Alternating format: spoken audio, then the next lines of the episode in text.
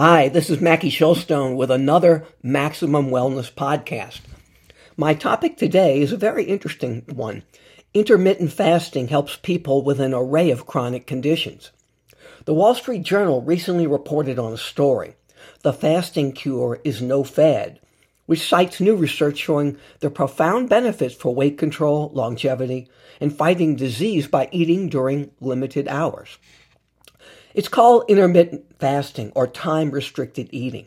This concept is now helping patients with an array of chronic conditions such as diabetes, high blood pressure, rheumatism, and bowel diseases, as well as pain syndromes such as migraines, osteoarthritis.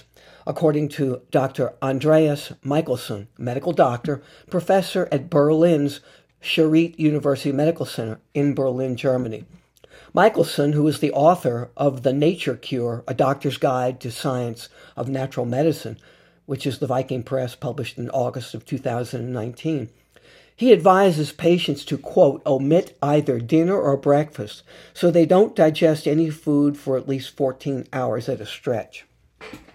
The German physician comments that intermittent fasting limits the time the body sends processing uh, spends processing food and lengthens the time devoted to what he calls internal housekeeping, cleansing restoring the, restoring the body's cells, yielding positive health benefits.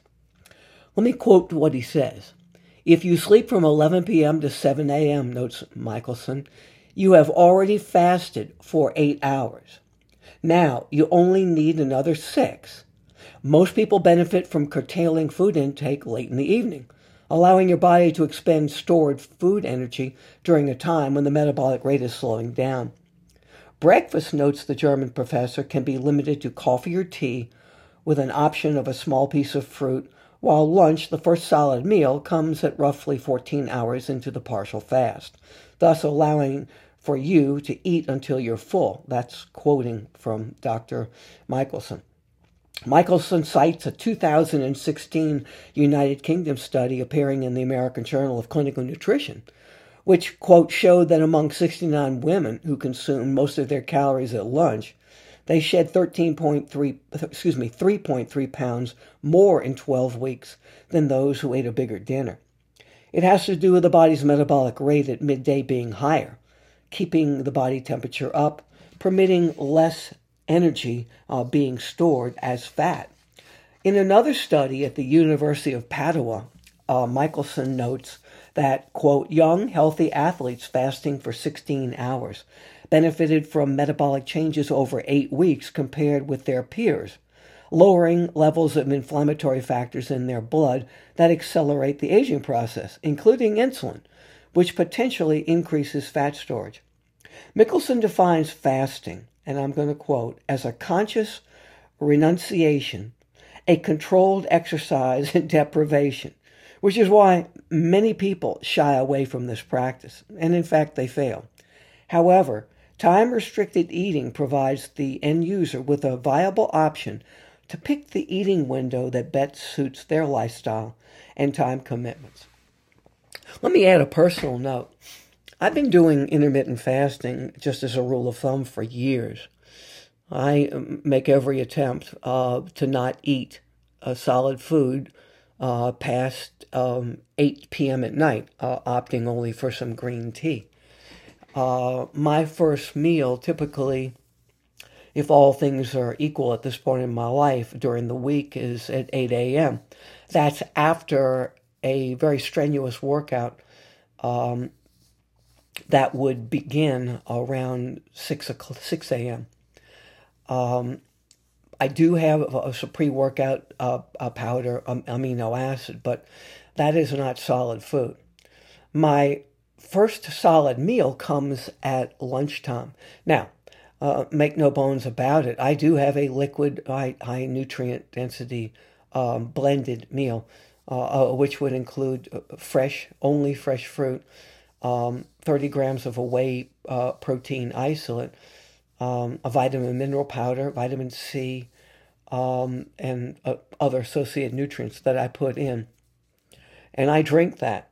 And that whey protein, I pick that because it is easily digestible In fact, it can be used in advance of exercise, uh, roughly half an hour, but I use it after because it's going to digest quickly and not place stress on it. On the weekend, my first meal may not, my first uh, liquid meal may not come till um, uh, around 10 a.m., and my first solid meal may not come till 2 p.m.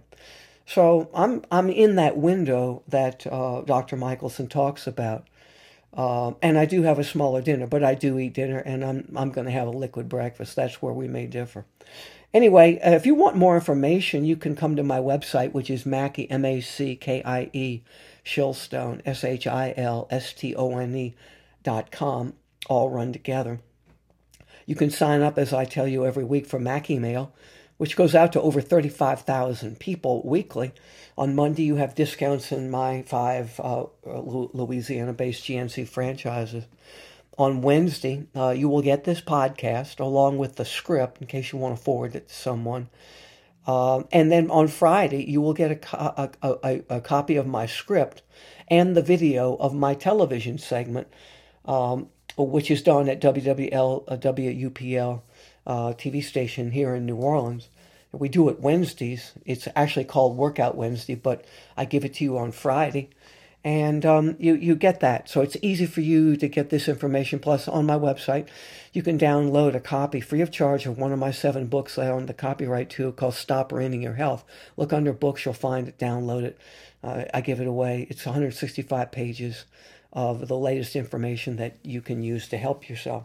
Now, uh, if you want to follow me on Facebook or Twitter, it's at Mackie Shilstone. That's at Mackie Shilstone.